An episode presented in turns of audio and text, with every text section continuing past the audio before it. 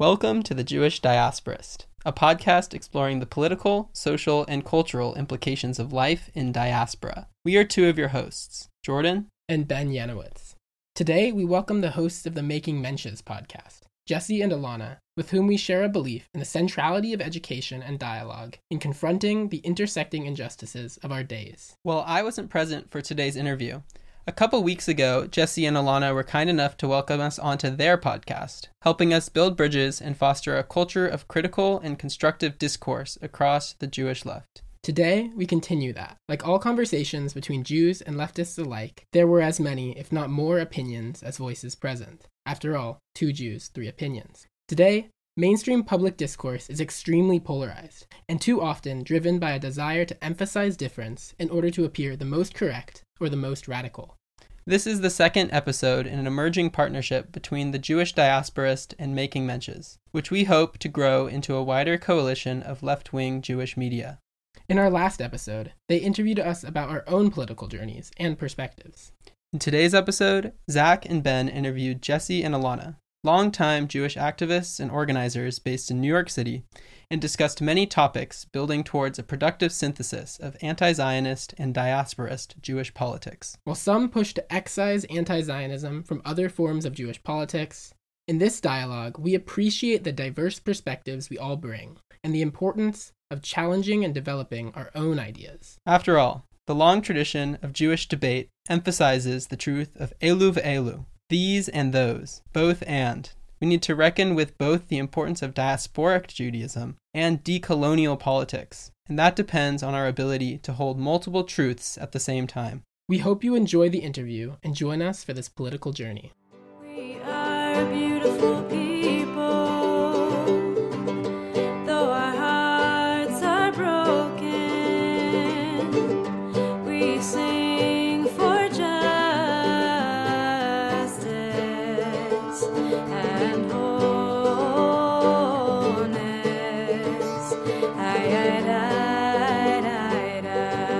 Jessie, Elana, we're really excited to be sitting down with you again. We're really stoked to be able to collaborate with you guys and to be able to really learn about what you've done and how where your Making Mensches podcast has come from, both personally and ideologically, and the work you guys do beyond the podcast as well. I know you guys have done a lot of stuff in terms of on the ground, creating spaces, both for ritual and for activism. And I think that's really beautiful to be able to bring those together. We're really excited to hear about that today. So, just to get started, we'd really love to hear about your personal backgrounds and what really led you to start this work with the Making Mensches podcast. Elana and I grew up together in the same community eh, at a synagogue, a Reform synagogue in upstate New York. And we were apart by two years in school. And the preschool that we went to was called Menschmakers. When Elana and I reconnected in 2020, around like July ish, we were reconnecting because that synagogue had gotten a new rabbi. I had been away from the synagogue for a while. I wasn't very involved in what was going on politically, but Elana still had connections there. And I reached out because I saw the not free to desist letter that had been published by a variety of individuals at the time, and now not free to desist is its own organization demanding that synagogues and Jewish institutions take several steps towards anti-racism. Some of those were structural about curriculum and all of these other things. Some of them were like very practical about finances and who's on the board and composition in that sense. And while I knew I didn't have any influence over who's on a board of any synagogue, I said education wise, we could be doing a lot better. So I reached out to the synagogue and got in touch with Elana that way. And we started with anti racist workshops for that home congregation on things as basic as microaggressions. What is racism? Mm.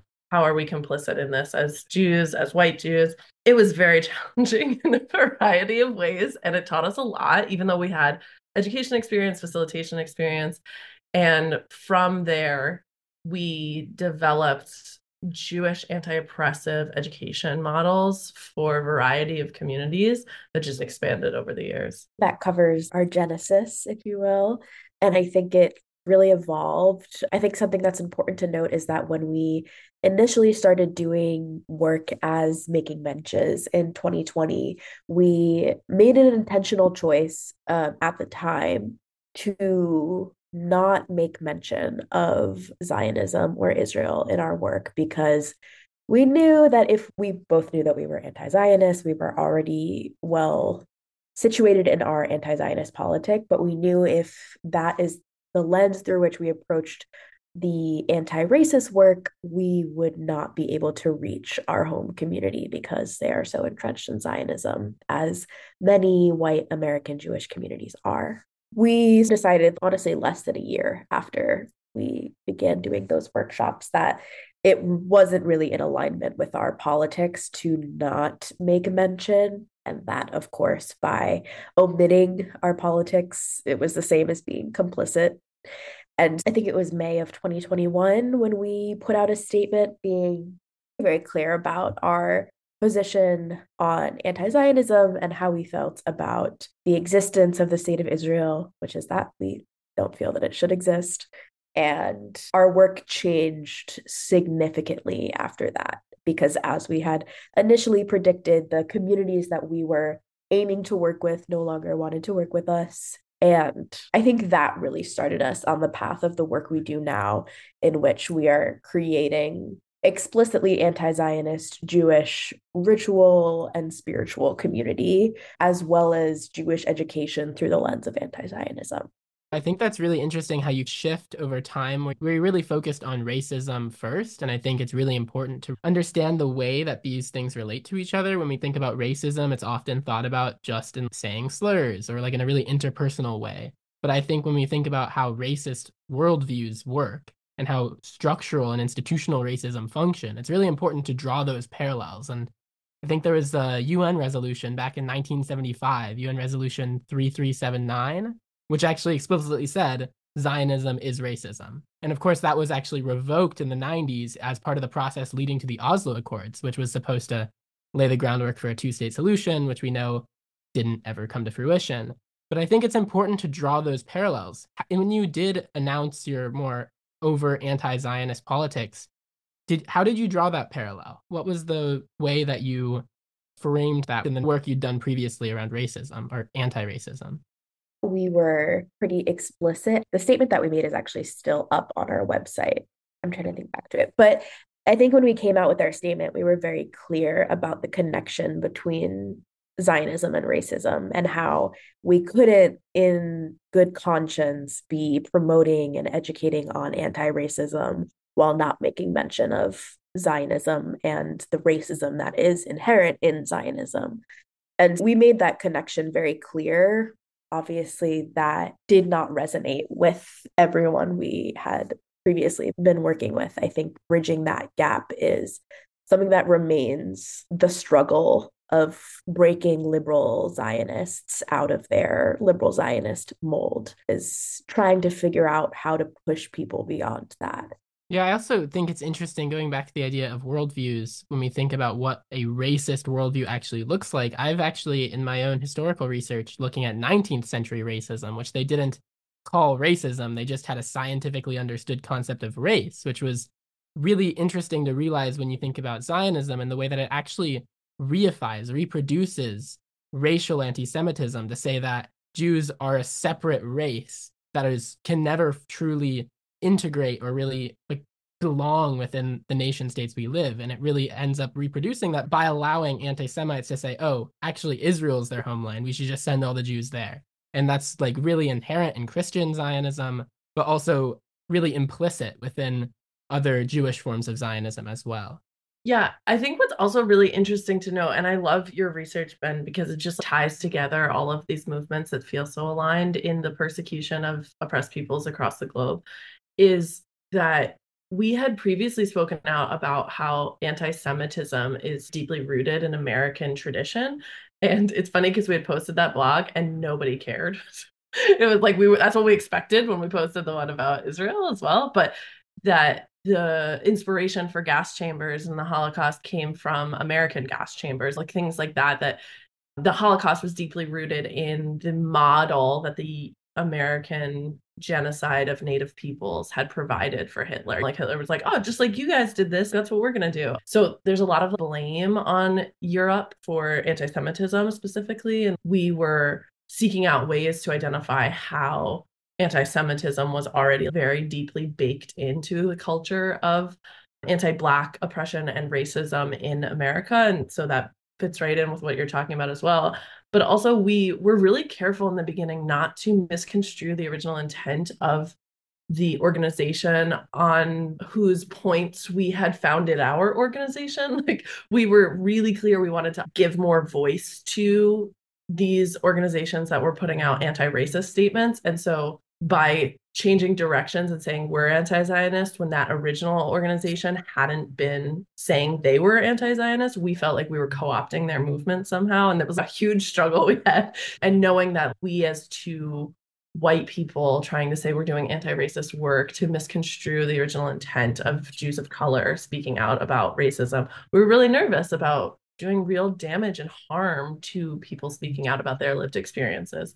I think part of the connections we started to make were through campaigns like hashtag drop the ADL and other things that were exposing how Israel trains police officers in America that then murder Black and Brown people in ways that we could prove this connection between Zionism and these hateful Israeli policies informing American racism that kind of strengthened our resolve that it was okay to speak out about this because it is unfortunate that happens a lot in movement building that one organization co-opts another's message and then speaks over them and erases the original intent. So i just wanted to like base that a little deeper and definitely was our fear of being rejected from the jewish community which did happen but it was also based in trying to create an ethical movement that honored the original intent of the not free to desist letter.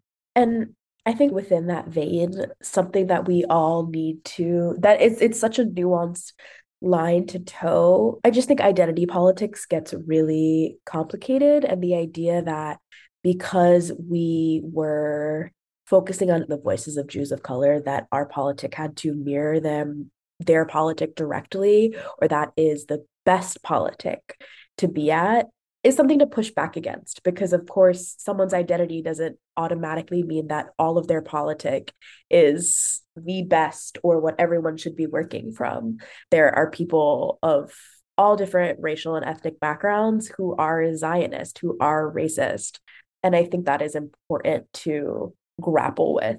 I think that's something that we still grapple with but especially within that moment we were really trying to figure out how to both recognized that we were moving away from the original intent of Jews of color and the statement that they were making, and that we felt very strongly about the importance of going beyond that.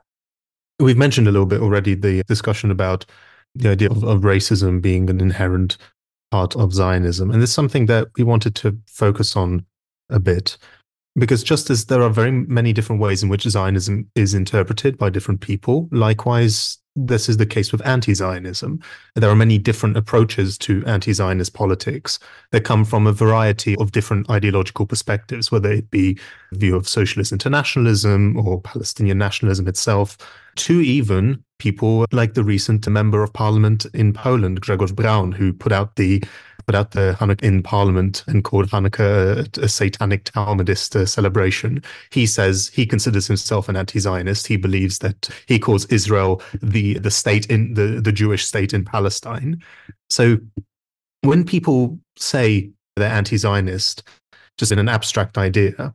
A lot of people, understandably, are not exactly too sure of what that is. I think both me and Ben very clearly we don't believe that anti-Zionism is inherently anti-Semitism. We want we don't want to support, for example, the view that recently the U.S. Congress passed, and that is unfortunately too common and and far too uh, lacking in nuance. But when you say that you're an anti-Zionist podcast, what do you mean by that? How does it relate to your Jewish identities? And also, you said that in terms of that you don't believe that the state of, of Israel should exist. Do you have something that's more of a, positive vision that relates to that? Because a lot of the times on politics as well, something that's found quite common and personally I think is a limiting factor for a lot of Palestine solidarity efforts. There's a lot of talk about anti-Zionism, anti-occupation, anti-apartheid, anti-Israel. But what's the pro? Do you, do you have that? That's very sort of nuanced. But I think this is an important conversation. These are important questions to be had when we discuss these issues. I think something that grounds our politic and also grounds my politic personally is I'm always working from a place of abolition. My politics are inherently abolitionist. And I think something that people can and often do misconstrue about abolitionist politic is that it's all about destroying or systems, but not about the fact that it is about building and creating. Revolution of any kind Kwame Ture says is about creating. That is what revolution is creation. I think oftentimes revolution, whether it be in the form of abolition of prisons and policing, in the form of abolition of nation states, unfortunately comes with an element of destruction that is inherent to the creation. And that maybe is my personal politic, but I think I speak for a lot of revolutionary folks when I say that, in that we unfortunately can never push back against the people who hold power without an element of destruction because that is how they maintain power is through state sanctioned violence. And so in order to move towards this world of olam haba the world that we are dreaming of there are systems that need to be destroyed. And within that vein i think that is what informs our anti as you say zionism which yes is in opposition to Zionism, is in, in favor of the destruction of Zionism. But I think something that is essential that I, I think we communicate fairly frequently is that for us, while our anti Zionism is about being in favor of the destruction of the state of Israel, it is also in favor of the creation of a rich diasporic Jewish life that does not rely on an apartheid state committing a genocide to uplift Judaism and uplift all different kinds of Jewish culture and spirituality and ritual. And so I think for us, it's very much both and, like the both and being, yes, we are anti these things and we do push for the destruction of these things, but out of that destruction and within that destruction, we are pushing for this creation yeah, that was beautifully articulated, Elana. I just wanted to add the definition of Zionism. Sometimes people try to be like, but what about religious Zionism? Or what about a hypothetical? What about in prayers? What about back to Jerusalem? I heard a really great dvar around do we really dream of going back to slaughtering animals at the central temple in Jerusalem. No, of course not. Even in a metaphorical sense, I do not yearn for a homeland that existed in an ancient time that I cannot connect to. And so I think like when I say I don't believe in the state of Israel. I also don't believe in a Jewish homeland. I personally don't feel any connection to that land. And we've talked about this in, in different capacities on our podcast. I've never traveled there, I have no family there. So it's a different situation than a lot of American Jews, I think, but I have no hangups when saying I'm an anti Zionist and I don't believe in a Jewish homeland. I understand from my readings about Zionism that Zionism developed out of a fear based ideology and an attempt to solve a problem of Jewish presence in other countries. And I know we could talk a lot about solutions to that and socialism and internationalism, but I think at the root of it, there's nothing redeeming about Zionism because Zionism is based in our trauma and fear and the desire to persecute others the way we've been persecuted and that's just something I can't redeem. So I think that's why we stand so staunchly in the anti-Zionist position because we don't caveat it for anyone's like feelings around Zionism because we know it's rooted in such racism, fear, and and hatred. I think that's really important to emphasize, and I also think it's interesting that you haven't actually been there as well because I think there is something in the history that I think is interesting where in the 19 teens and 20s you did have people saying you're anti-Zionist so long as you don't actually want to physically go there. There were people that were like non-Zionist or anti-Zionist that might have sympathized with the desire to create at least like a Jewish presence or a, a community that felt strong and attached there and safe. But it actually wasn't until the 1940s with the Biltmore program where they actually explicitly made the goal of Zionism to be the creation of a Jewish state. Before that, it was a more abstract creation of a national home for the Jewish people in historic Palestine there this has a really big political implications whether it was just we want to create a home for Jews to be able to feel safe and like they have a place they can go if they are persecuted, which was always the rationale for Zionism. It was always anti Semitism is inevitable. So we have to be able to have a place where we can go and be isolated from the Gentiles, the non Jews, so that we can not have to suffer from this inevitable racism, which I disagree. I think all socialists tend to disagree that racism is inevitable. It's socially produced, it comes from specific class dynamics, but it's not inevitable. And we really push back against that. But I also think when we focus too much on Zionism as the desire to have a Jewish state, we actually write out a portion of Zionists that I think do have some redeemable factors, perhaps. And this for Hashomer Hatzair and the labor left, specifically the left wing of the labor Zionist movement, which was not in favor of a Jewish state and were for binationalism and the desire to have real substantive Jewish Palestinian cooperation and creating solidarity.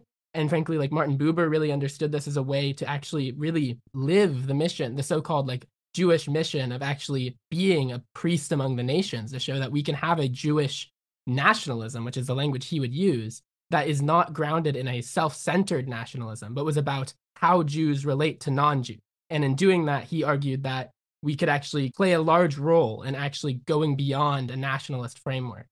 And I do wonder if anti Zionism on its own perhaps can end up flattening that a little too much, perhaps, because I think it has the risk of just saying that Jews don't have a right to be there at all and not even being able to really imagine how Jews there, of course, in its current form, it is a settler colonial nation state. It's not really anything that I think can be redeemed. But when we think deeper about how might a Jewish presence be able to be there that is actually in solidarity, what we would say is a diasporous community that recognize our Jewish roots as intimately bound with how we relate to the other, to the ger, the other that lives among us I think that's why for me, uh, there's a little bit of a hangup sometimes with the way I think about it. Because as Zach was saying, there is a lot of conceptions of anti Zionism that can just be like, all the Jews have to leave. They're all colonizers. They have no right to be there whatsoever. And as as internationalists, I'm like, no, that that's honestly that's nationalism. That is not internationalism. That's not really trying to transcend the world of nation states that we live in, but instead only just reinforcing it with a different type of nationalism.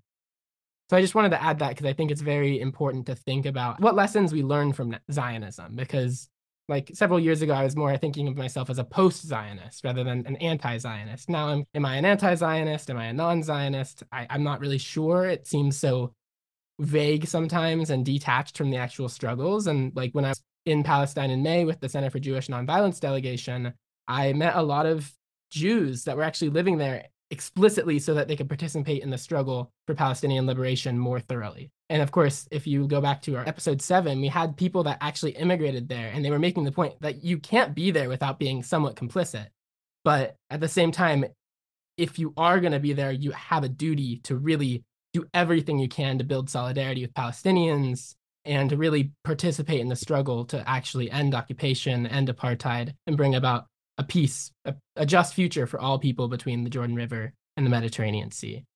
My pushback for this is in the ways that we wish to cling to Zionism are some of the ways that we as white people like to cling to whiteness and to find ways to absolve ourselves a little bit. And that's not to say that there aren't elements of Zionist ideology that started in something that sounds redeemable, right? The idea of labor Zionism in the beginning, I always joke with a friend of mine, we joke, which Zionist would you have like accidentally fallen into if you were a young person in the early 1900s, right? Of course, we always would have fallen into it because we're Jewish leftists and they capitalized on that movement and made it so. But labor Zionism is absolutely attractive to young socialists, and I can absolutely see why it's interesting. I think we need to challenge ourselves to move beyond that though and to extract that from our other politics because there are parts of my politics that I've like really had to push against and really had to negotiate. Like, for example, I'm in another group that was just called out for the urgency of whiteness and the fact that movements have to be built right now and everything has to be pushed right now because it's an emergency. And that's a really white centered movement tactic that actually alienates other people and it's ableist and it becomes racist in different ways. And it, I'm like, but it's urgent, but there's a genocide. So there's tensions within our politics that I think we always have to negotiate. And labor Zionism, while I understand the allure of having a Jewish Zionist labor movement in another time, I think it's we have to give up on certain things. For example, the Star of David, the Magen David, right? For some people, it's an emotional thing that's beautiful and they love wearing it or having it as a symbol on their synagogues.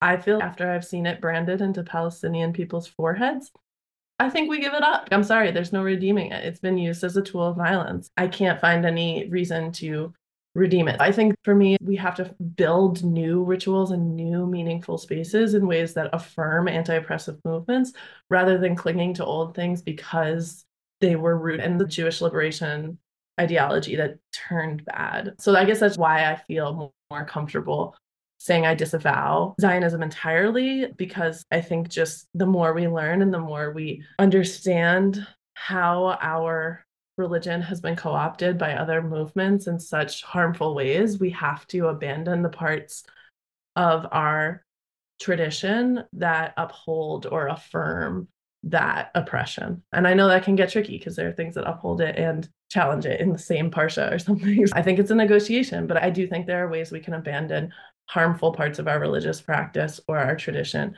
that that isn't like heresy and isn't abandoning Judaism. I just want to highlight something that you said that I think was particularly astute. This idea that although maybe we felt something had value or there's a world in which something could have value, but that's not the reality that we live in right now the reality that we live in right now is that Zionism has been weaponized, and the Zionism that has really held on and taken off is the Zionism that we see today playing out, where we're on day 80, day 81 of genocide, and there is no end in sight somehow after the majority of the world is saying, What are you doing? I think it is our one task as Jewish people to push past the discomfort of leaving behind something that we once maybe held very dearly and seeing how there is not a path in our current world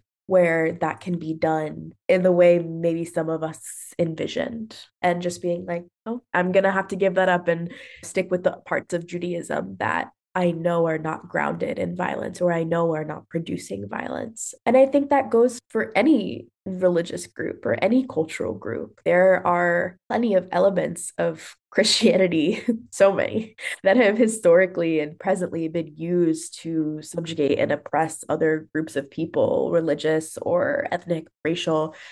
But I think there are plenty of radical Christians who have moved past that and are able to identify with parts of Christianity that are not based in the oppression or subjugation of other people or are not based in whiteness, really. And I think that we can do that too. And I think part of that starts with acknowledging the ways Judaism has been used and weaponized. I think there's something Jessie said about if you thought about which Zionist you would have been in the 1920s or something is interesting because there was one in particular, A.D. Gordon, who, when I was talking to Sarah Moon, who was one of the organizers of Miknaf Haaretz, which we talked to in episode 10, she made the point. I think she grew up in one of the socialist Zionist youth movements. I believe it was Habonim Dror. And she emphasized that while she grew up as a socialist Zionist, she outgrew the Zionism and maintained the socialism, but at the same time was still drawing on the idea of A.D. Gordon, which was that like there is a real spiritual value in connecting to the land and working the land. And that was a big part of labor Zionism early on. Except while she found that meaning of working the land, it wasn't bound to a specific place. It was just the practice of reconnecting to the places you live. So I think when we think about what we might be able to draw from the history of Zionism, it really is about taking what's good and really getting rid of the pieces that are really problematic, really come down to a blood and soil nationalism at the end of the day. And I also wonder, though, I've been dwelling on the concept of a homeland a lot recently, and I've really come to the idea that the homeland is the places we grew up and the places we live and the places that we really connect to. It's not really an abstract idea that's connected to a nation state, and it's really problematic when it is. But at the same time, when you think about that definition, you do have a lot of Israeli Jews that don't know any other land. That is objectively their homeland because it's where they grew up. And it doesn't matter if it's extremely problematic because it's a settler colonial state. Frankly, we're in America. That's also a settler colonial state, and we have to be wrestling with that as well. But it does make me wonder like, when you think about the goals of an anti Zionism, is it that Jews have to leave, that Jews have to find another place to live, or is it that Jews fully renegotiate their relationship to the land and the peoples that live on it with them? Yeah, a lot of very interesting points being made. Yeah, for the record, just on the topic of the Star of David, because because I choose to wear one, and and for me, I, I think that there's a an importance as well of the time in terms of contesting ideas uh, and not letting them be taken over by these words, definitions, symbols. All of these things, meanings of symbols, are not uh, inherent. They're not found under a rock. There isn't like a dictionary that is the the correct authority on what something necessarily has to be. It's if people use something in a certain way, then that's how it can be used, and there can be different meanings in different contexts. Something that recently came up about this, which is because I'm learning Yiddish, I think as well one thing that's really struck me about it is that it has this connection about being the language of my ancestors, the language of a lot of different uh, movements that I feel very strongly con- uh, connected to. Um, and also the fact that it was never a language of state violence, really. It was always the language of, of the diaspora. And so I saw recently, a few months ago, there was some video of an Israeli brigade of members of the Haredi community that was using Yiddish in the West Bank. And more recently as well, there's a Yiddishist soldier who's not Haredi, but who is a, a, a tankist in an IDF brigade in the north near near Lebanon. And he was like explaining what the different equipment in the tank was in Yiddish. And there was something that made me really uncomfortable about that this is something that I was just never used to this in this way and made me up, almost a little bit upset that this is how this language is, is being used. I think the, the response to that is not to abandon the language because it was used in this way and there are some people that wish to use it in this way, but to contest the meaning and connections with this. We like to focus on the history as well, as Ben mentioned. We have this interesting point of in terms of when does Zionism become in its sort of mainstream a settler colonial project in the mainstream. And a significant part of that is the decision on Hebrew labor in the 1920s in terms of separating economically from the local Arab population. But then, of course, what you mentioned about the reality that we live in, in now as well, and not just dwelling on what it was like 100 years ago. A part of that reality is that there are now as Ben mentioned, there are millions of Jewish Israelis that have grown up there. Their parents have grown up there. Their grand their grandparents have grown up. Sometimes their families go even further back than that. And that's that is what they are. That is what they are used to. And the real question becomes, and also there are a lot of people in the diaspora. Not all of us have connected families. Some of us do, a lot of people who live in America, in, in France, in Argentina, they have families that live in Israel and have lived there for a very long time. Um, and so they do have that connection. You have connections to the people, to the culture, uh, to the religion spiritually. And I think the question uh, becomes can you separate those connections to communities, to language, to places that are important, not just in terms of Israeli history, but a place like Yad Vashem, for example, an important Holocaust uh, study area? Can you try and disconnect it to the state apparatus of the, of the military, of the land administration, of the government. Of course, you can't do it completely, but can you imagine a future where that, those connections are, are, are much much more different than than they are today? Um, and likewise, a lot of the people that do live in Israel today, they they don't have the, the the the possibility of speaking what they would like to see life like in diaspora. Iraqi Jews don't have that possibility. Jews in, in, in from Libya, from from Syria, from Yemen don't have that possibility. So in terms of those, in terms of that, there's comments to, to be had on, on all of this in terms of diaspora. I, but we we would want to also very much hear about because you mentioned a little bit in terms of anti-Zionist uh, Jewish religious ritual spaces and, and practices that you've been involved in. Neither of us are in New York, so we'd like to also be hear what the what the local scene in regards to to that is, um, and and what that what that looks like if we can learn something from it. Thank you so much. I'm just going to take Elana a few things that have been mentioned, and then I'm going to pass all the what is ritual like in anti Zionist New York groups to you because you have been spearheading all of that. Okay. I first want to go back to something Ben brought up about the Center for Jewish Nonviolence trip and Jews who have emigrated to Israel in order to disrupt the like settler violence and protect Palestinians on the ground, as well as do work there. I personally am, and I'm not speaking for Elana at all, but I'm very torn about specifically American Jews who decide to immigrate to Palestine and put their bodies on the front lines between settlers and Palestinians, because while it is very important work directly, there's so much work that needs to be done in American Jewish institutions to dismantle and disrupt them. And I'm always curious why people choose to leave that struggle and go put their bodies in between settlers and Palestinians. While we can talk about the merits of both, I just think it's an interesting choice to leave the diaspora and go to Israel for any reason. Second of all, back to what you're saying, Zach, about the Star of David. Absolutely, we all negotiate which symbols and rituals are meaningful to us. For example,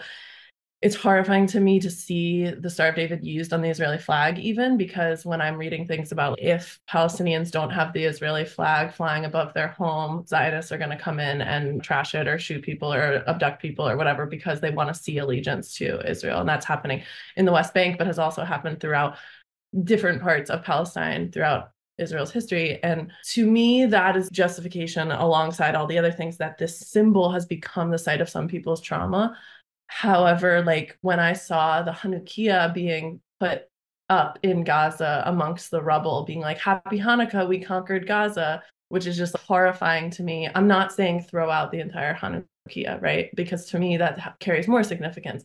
But for me, I am comfortable throwing out the Star of David. So I think we all negotiate that in different ways. And I can understand why some people have that attachment to the Star of David. The third point is I want to say that while I do understand the discussion about where do Israelis go and what do we do with Israelis, I think there is a forced kinship between Israelis and Jews of the diaspora that I struggle with. For example, Jews in the diaspora are always expected to care about Israelis and what Israel does. And I don't think Israelis often really care about Jews in the diaspora or what is happening to us. So it's this kind of paternalistic thing we're supposed to do, where we're supposed to look out for our little brothers in the Middle East and like our cousins or whatever. That while it might be some people's literal cousins, I don't think as a people we are necessarily obligated to solve Israelis' problems for them. And in liberation movements, it's not the job of allies of the oppressed people to care about what happens to the oppressor after. Now, that's all to say, I'm not advocating for a genocide of Israelis. I will never say that. I'm not going to let my words be misconstrued that way. I just think it's interesting that we redirect so many of our conversations about Palestinians and Palestinian liberation to like, but what about the Israelis when the Israelis that I have known and interacted with are very concerned about their state and their nation, and they're not really concerned about what's happening in like Brooklyn or like anti Semitic attacks in Pittsburgh. That being said, I do think there's something in Israeli society that is is akin to parts of American society that is very difficult to eradicate. And I don't have the answer to that. But to see American politicians advocate for basically killing trans kids or saying that Black people aren't humans or those types of things. And then to see Zionist leaders saying, like, eradicate all Palestinians, wipe them off the land, and I don't care. I don't care if it's a violation of human rights. Like, nobody cares, just destroy them. I don't know how you make peace with people like that. And that's just like my limitation as a leftist. So I don't know what leftist Israelis are going to do about that as much as I want to say that's like part of our struggle as anti-Zionist Jews, I don't have any skill set to take on Israeli society in that way because that's not my struggle. So uh, we all draw our lines differently, but I think that's part of where I get to around theorizing about Israelis. There was one thing that Rabbi David Cooper brought up while I was in Palestine with him.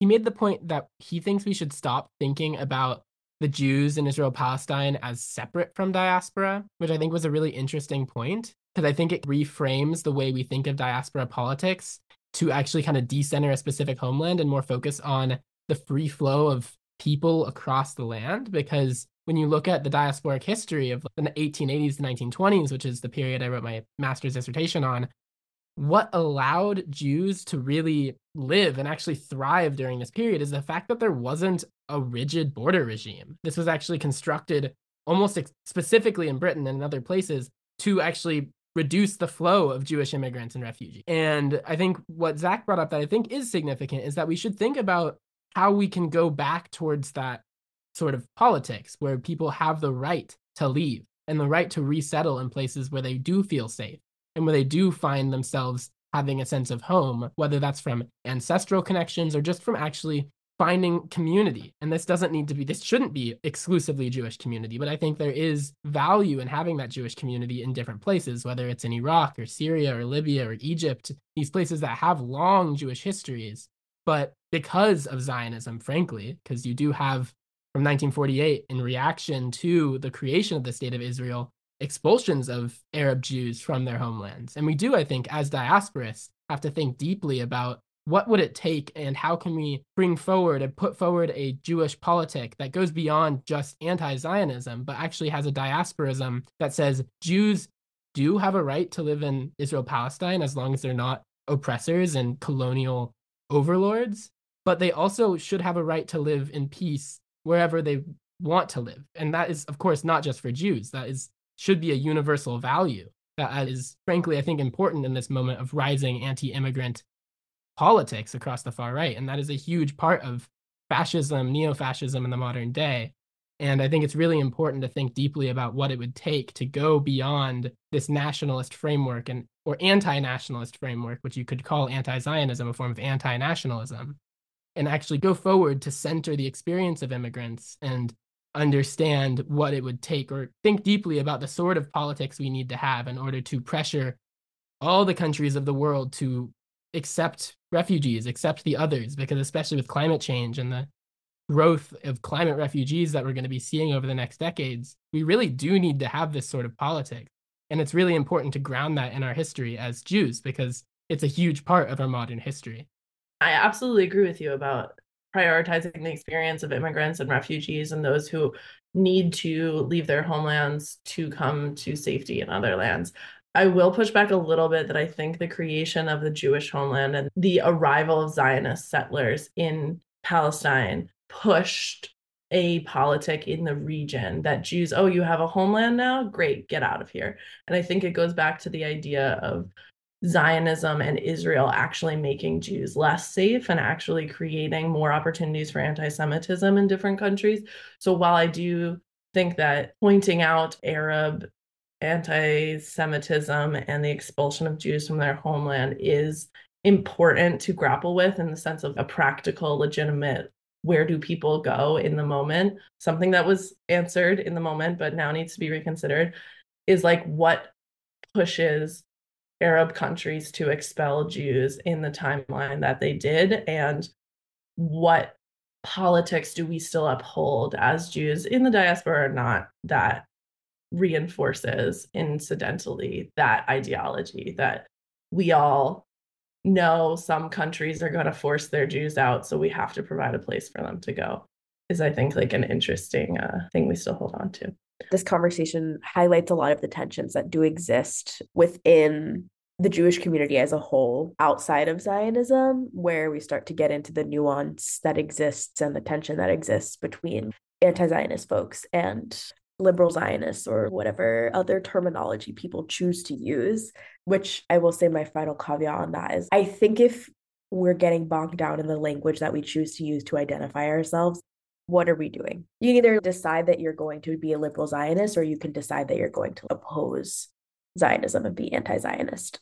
I don't know that the struggle for Jews right now should be in that it feels like it should just be like if we're going to oppose Zionism and we're going to oppose genocide, let's do that with our chest, or let's do nothing at all and be complicit.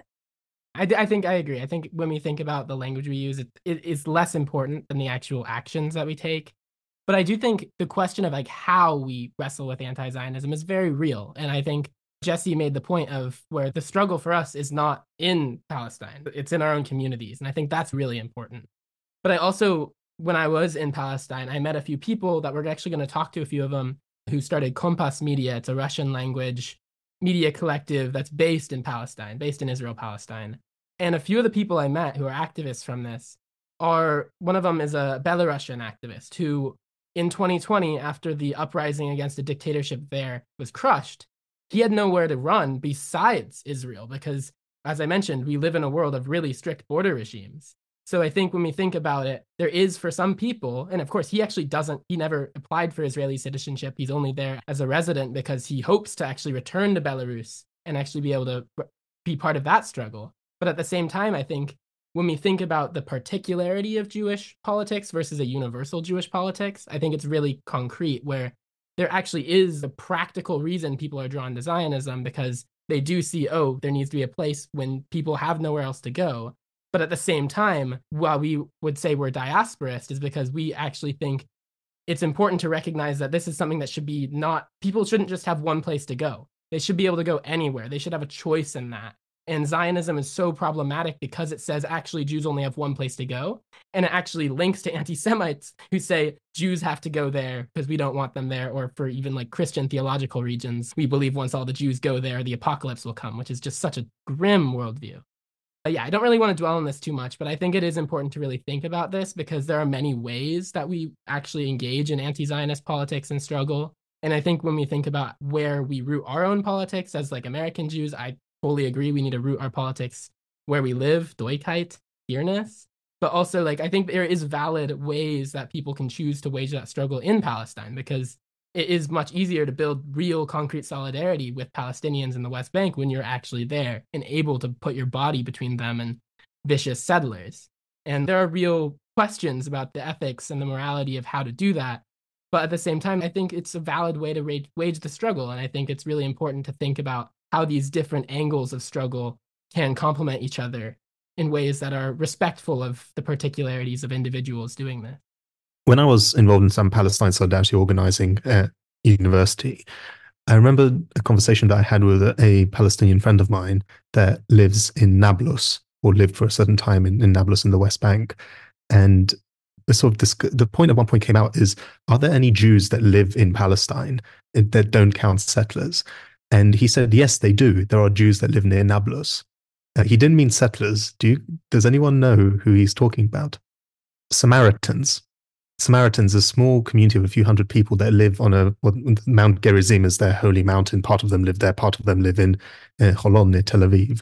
Uh, but that's an example of a, of a Jewish. In in the, they're not. They don't consider themselves Jewish in the same halachic way, but Palestinians consider them to be Jews. And so it's interesting to see that they don't consider that community to be a problem because they're not involved with them in a sort of colonial basis a settler colonial basis. But yeah, definitely let's let's move on to anti-Zionist religious and communal practices in, in New York. Yeah, I really do want to hear about your ritual space and stuff because I think that is really important as well when we think about Judaism and the Zionism that gets inherently implied within Judaism often.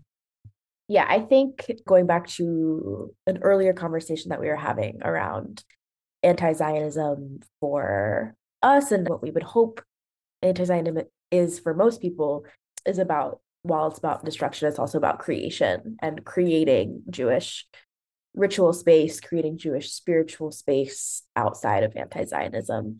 I think at its core what that looks like is just being explicit about the kind of space that it is and that it is an explicitly anti-zionist normative space which is i think most jewish american spaces are normatively Zionist. If you walk into any synagogue, any Jewish community center, the expectation is Zionism. There's an Israeli flag on the bima. There's I guess we don't call them mission trips as Jews, but that's what it is. Mission trips to Israel or advertising about birthright and stuff like that. And so the importance of anti Zionist Jewish spaces is to just simply have Jewish spaces where the expectation is not Zionism, where you're entering the space and you know that the space normalizes a Judaism outside of Zionism, like normalizes anti Zionist Judaism, and that the people in the space are either going to be on the same page as you, or if for any reason they're there and they're not on the same page as you,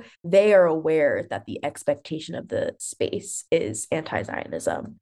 I think this also speaks to the fact that the spaces that we aim to create are queer. And when we say the space is queer, that's not to say that people who are not queer are not in the space or are not allowed in the space, but the expectation is to create spaces that are in opposition to the mainstream where in the mainstream you enter a space it is not expected that when you walk into a space it is queer or the majority is queer or that everyone is on the same page about queer. When you enter a space that we create or a normatively queer space that is the expectation. You're walking in you're like i am safe as a queer person in this space because the majority of other people in this space are also queer um, or at least have an understanding of my life experience. And the reason that it feels so important to create those spaces is because they don't exist.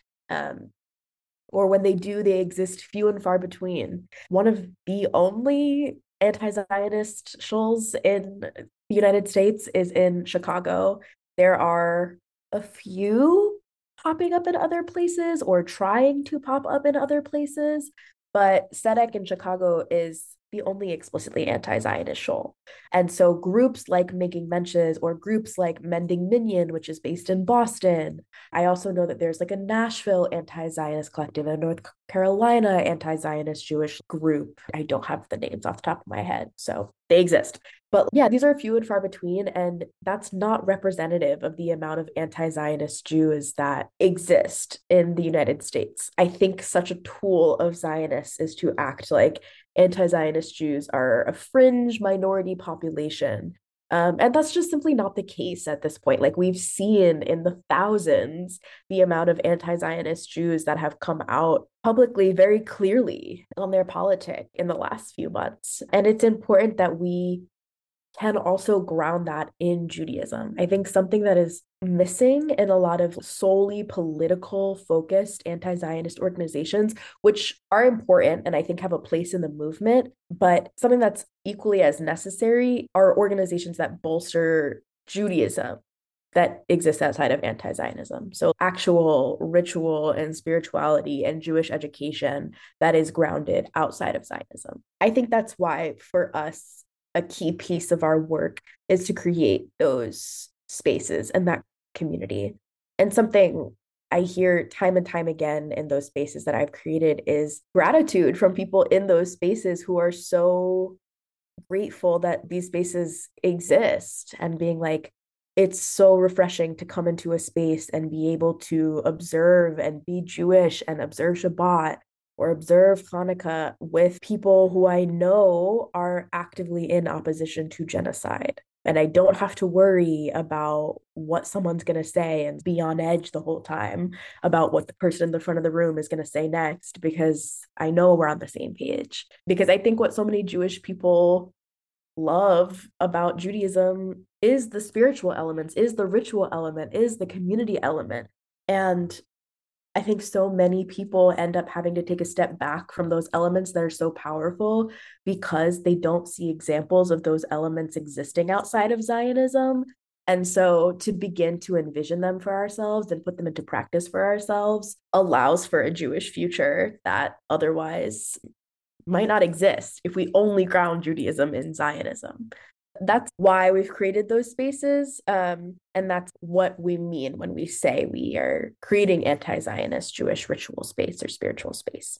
It is a struggle in that sense as well, because there's so many other identities that people hold that get tied up in anti Zionist and spaces without Zionist frameworks. Because, for example, like a lot of people their go-to reaction to oh let's do an anti-zionist thing is they want to do a song bless you or something in yiddish. And then suddenly we've realized we've composed an entire evening full of yiddish songs which is awesome and ashkenormative. And then we've alienated a bunch of other people or there are ways that can't always provide accessibility in the ways we want or we want to include more religious elements to a service like including Mourner's Kaddish, of course, but say someone wants the Amidah in there, and then there are people who have experienced real religious trauma in their Zionist synagogues they've come from or day schools, and they're like, I actually don't feel comfortable having a full Ma'ariv service in the middle of this event. So there are ways that we have to negotiate a lot of other things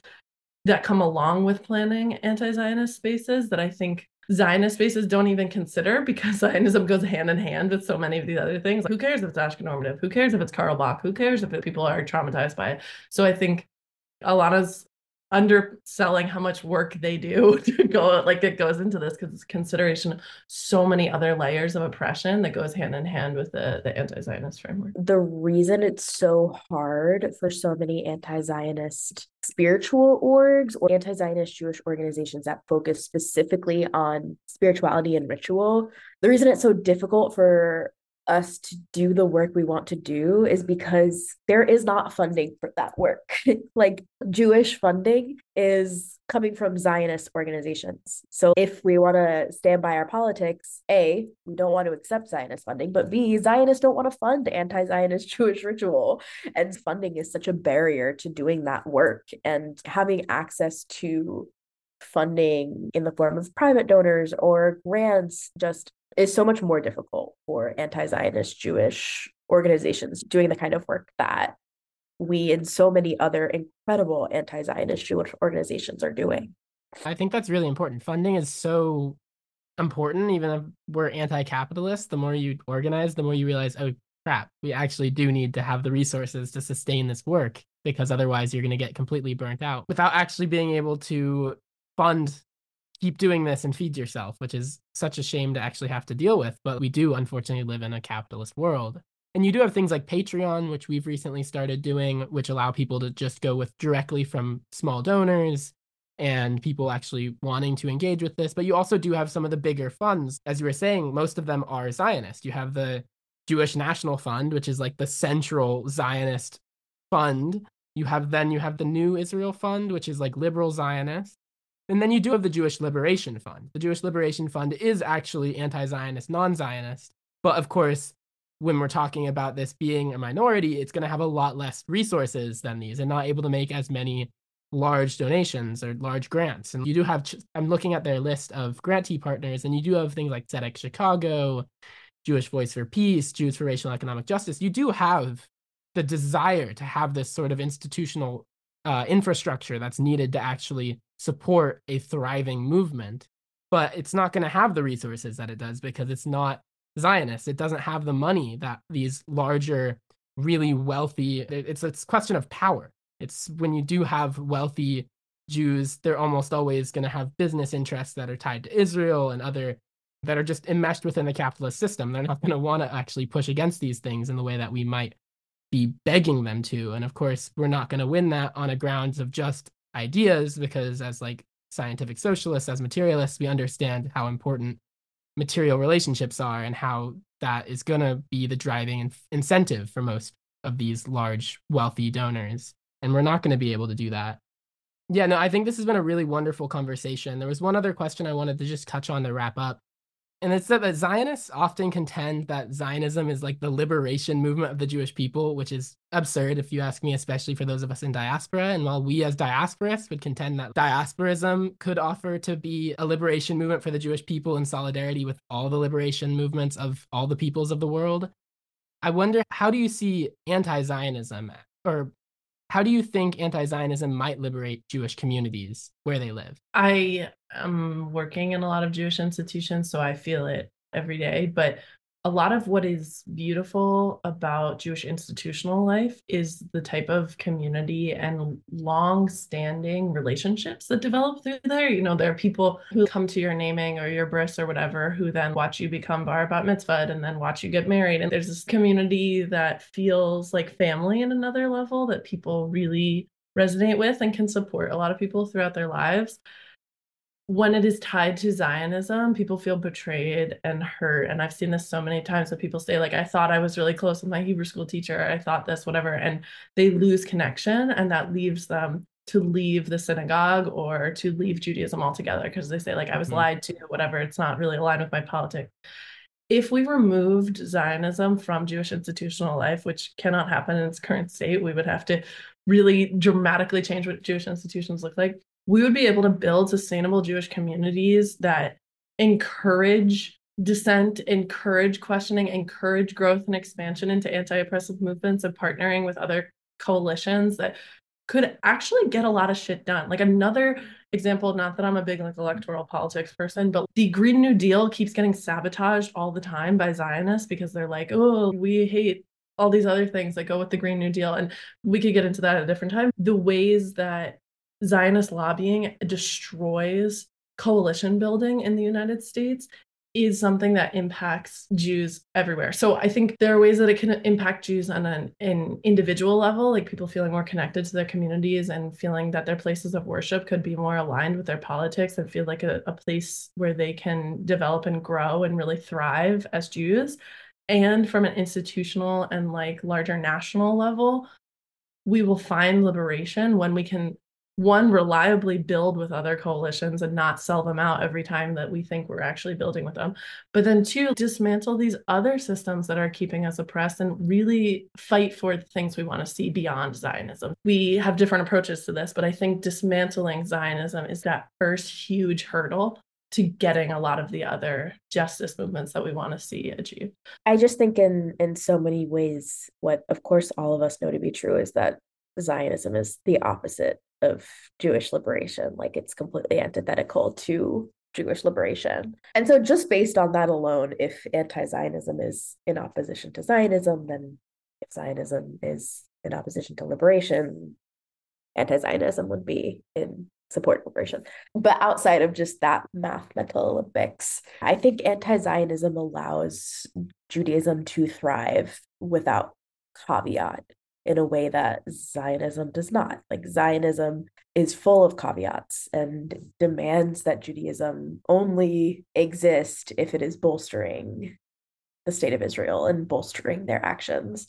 Um, and so once we move outside of that, there's just so much more opportunity for learning and community building and spiritual exploration to thrive in a way that's beautiful. And yeah, I think Jessie, what you said is so important. Like so many anti-Zionist Jews have this huge like separation and a lot of grief associated with the loss of their Jewish community because their politics basically forced them to lose their Jewish community because they do not have a place within that community or don't want to be part of that community, of course.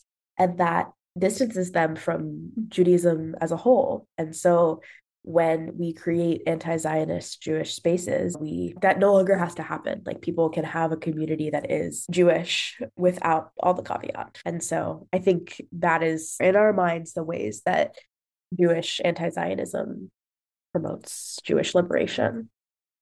Yeah i totally agree. I also i've, I've been working in my Jewish institution. I'm working in the community that I grew up in. And I totally agree with what you're saying, Jessie, where there is something really beautiful about the intergenerational relationships that get created in a space like that. And then I was at a huge Hanukkah celebration a few weeks ago. Like 400 people were there. It was enormous. It was really great. And I was literally engaging with people of all generations. And I felt something that was really beautiful there. But then the moment questions of politics came up, it just became clear just how much it wasn't really a genuine community because of how the division is so apparent.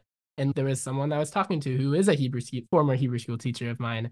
And while we were being respect, it just felt like we weren't able to even talk in the same language when we're talking about this stuff. And it was very difficult to really wrestle with those those questions in a space like that because it just feels like you don't have any power, you don't have any support in these positions. And I think it's really important to have alternative spaces while also engaging in the lower mainstream communities because I don't think we're going to be able to actually win the struggle if we don't. But I do think it's so important to have these alternative spaces so you really can be present without leaving part of you behind. Because I do feel that often when I am teaching, I have to, as much as I do inform, I make sure when I mention Zionism, I make sure I censure the point that it is contested in our communities. It's not something that's universally agreed upon. But even then, it feels like you have to almost self censor. It's really difficult. You have to really pick the battles you do because it's just really hard to really be in a community where power is, even in my community where we do have a left wing rabbi, we can see that she's self censoring in certain ways. That really makes it challenging and really reveals just how unbalanced the power structure really is within our communities, even if you do have a lot of grassroots energy, especially from the youth, questioning our support for Zionism and Israel as it exists at the very least. I think it's just worth just mentioning again any sort of initiatives and any shout outs that Elana and Jessie you would like to mention a final point for our listeners and then we can we can finish. Some Jewish anti-Zionists who we've collaborated with in the past and who are putting out things that we agree with or that we are excited to see being put out. Rebecca Erev, who is Rebecca Erev Studio on Instagram, has been putting out some really interesting content. And of course, within our lifetime, is a Palestinian organizing group in New York City that's really been not just organizing marches, but like documenting the state violence that's being perpetrated against them in this moment in New York City in a fascinating way. Jewish Voice for Peace New York City is putting out some stuff that can be considered um, helpful.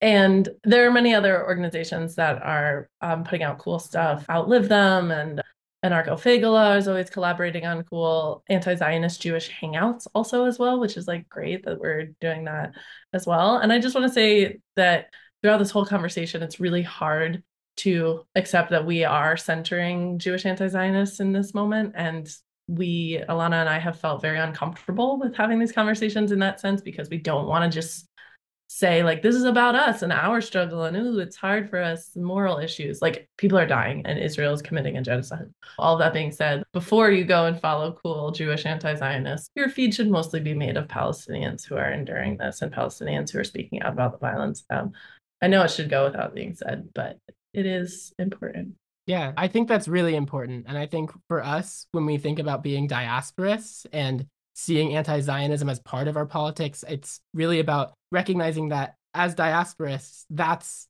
something that is our centering our struggle as Jews. And of course, we need to be in solidarity with Palestinians. We need to be letting them lead the movement and really on board supporting them and recognizing what role we play specifically as Jews that we can really do to support things that other people can't, because we do have a role to play that non-Jews are not able to play, especially in our own institutions, but also within the wider public discourse as well. And I think there's been so much wonderful organizing that has been really centering that with Not in Our Name.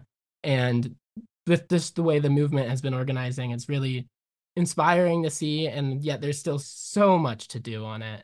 And I'm really grateful that we could have this conversation. I think anyone that's got to this point in the conversation recognizes that we don't agree on everything and even though we don't agree on everything, I think it's really important to have these conversations and really have the recognize and appreciate the fact that we can be in solidarity with each other and be in support of a free Palestine despite these differences and just seeing that if we want to have a successful Jewish left or a left in general, we really need to recognize that it's okay to disagree on things and still work together.